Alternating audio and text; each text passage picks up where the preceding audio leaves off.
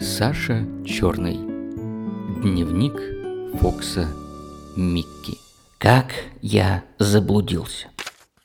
Карандаш дрожит в моих зубах. В кинематографе это называется трагедия, а по-моему еще хуже. Мы вернулись из Парижа на пляж, и я немножко одурел. Носился мимо всех кабинок, прыгал через отдыхающих дам, обнюхивал знакомых детей, душечки, и радостно лаял. К черту зоологический сад, да здравствует собачья свобода. И вот допрыгался, повернул к парку, нырнул в какой-то зеленый переулок, попал в чужой огород, растерзал старую туфлю, оттуда в поле, оттуда на шоссе, и все. Погибло. Я заблудился. Сел на камень, задрожал и потерял присутствие духа. Обнюхал шоссе, чужие подметки, пыль, резина и автомобильное масло. Хм, где моя вилла? Домики вдруг стались похожими друг на друга. Вылетел к морю, другое море. И небо не то, и берег пустой и шершавый. Старики и дети обдирали со скалы устриц. Никто на меня и не взглянул. Ну, конечно, идиотские устрицы интереснее бездомного Фокса. Слезы горохом покатились по моей морде. И ужаснее всего, я голый. Ошейник остался дома, а на ошейнике мой адрес. Любая девочка, уж я бы устроил, прочла бы его и отвела меня домой. М -м, если бы не отлив, я, пожалуй, утопился. Э, примечание. И был бы большой дурак, потому что я все-таки а, отыскался.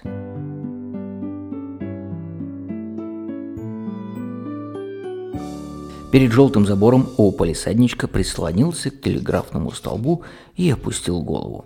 Я видел на картинке в такой позе заблудившуюся собачку, и поза мне это очень понравилась. Ну что ж, я не ошибся.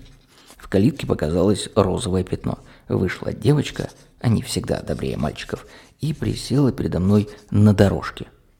«Что с тобой, собачка?» Я всхлипнул и поднял правую лапку. Ну, понятно и без слов. Заблудилась. Хочешь ко мне? Может быть, тебя еще и найдут. Мама у меня добрая, а с папой справимся. Ну, что делать? Ночевать в лесу? Разве я дикий верблюд? В животе пусто. Я пошел за девочкой и благодарно лизнул ее в колено. Если она когда-нибудь заблудится, непременно отведу ее домой. «Мама!» – запищала она. «Мамочка, я привела Фифи. Она заблудилась. Можно ее пока оставить у нас?» «О, Поч почему, Фифи? Я Микки. Мик? Мама надела пенсне.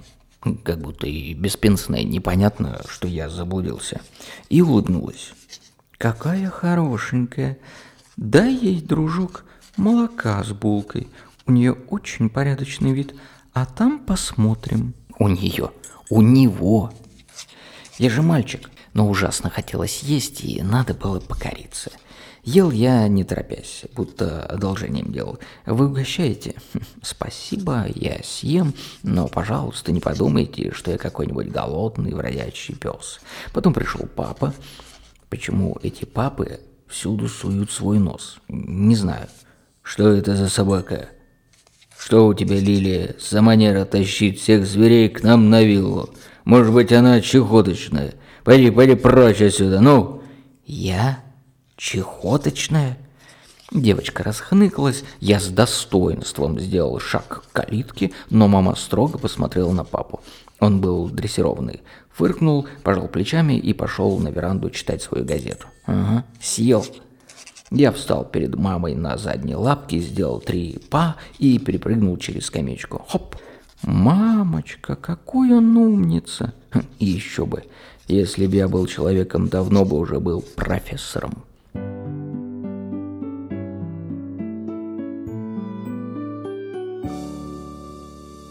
Новый папа делает вид, что меня не замечает. Я его тоже. Во сне видел Зину и залаял от радости. Она кормила меня с ложечки гоголь-моголем и говорила, «Ты мое сокровище, если ты еще раз облудишься, я никогда не выйду замуж». Лили проснулась, в окне белел рассвет и свесила голову с кровати. «Фифи, ты чего?» «Да ничего. Страдаю». Второй день без Зины. К новой девочке пришел в гости толстый мальчик. Кузен. У собак, слава богу, кузенов нет. Садился на меня верхом, чуть не раздавил. Потом запрек меня в автомобиль, и я уперся. Собаку в автомобиль. Тыкал моими лапами в пианино. Я все вынес из вежливости и даже не укусил его. Лелина мама меня оценила, и когда девочка прокинула тарелку с супом, показала на меня. «Бери пример с Фифи. Видишь, как она осторожно ест?» Опять Фифи. Придумают же такие цыплячьи имена.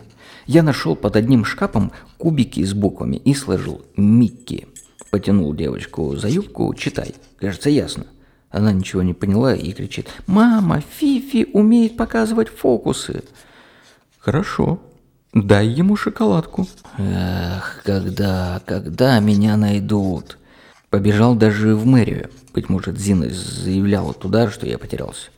Ничего подобного. На пороге лежала лохматая дворняжка и зарычала. «Э, э, э, «Ты куда, бродяга, суешься?» «Я? Бродяга? Мужик ты несчастный. Счастье твое, что я так воспитан, что с дворнягами в драку не лезу».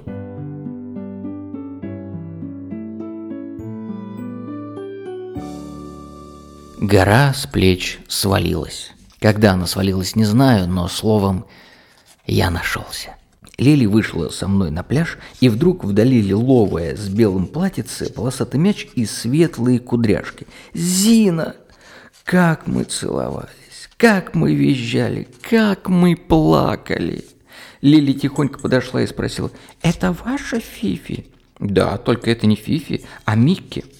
«Ах, Микки, извините, я не знала. Позвольте вам ее передать. Она заблудилась, и я ее приютила». А у самой в глазах трагедия.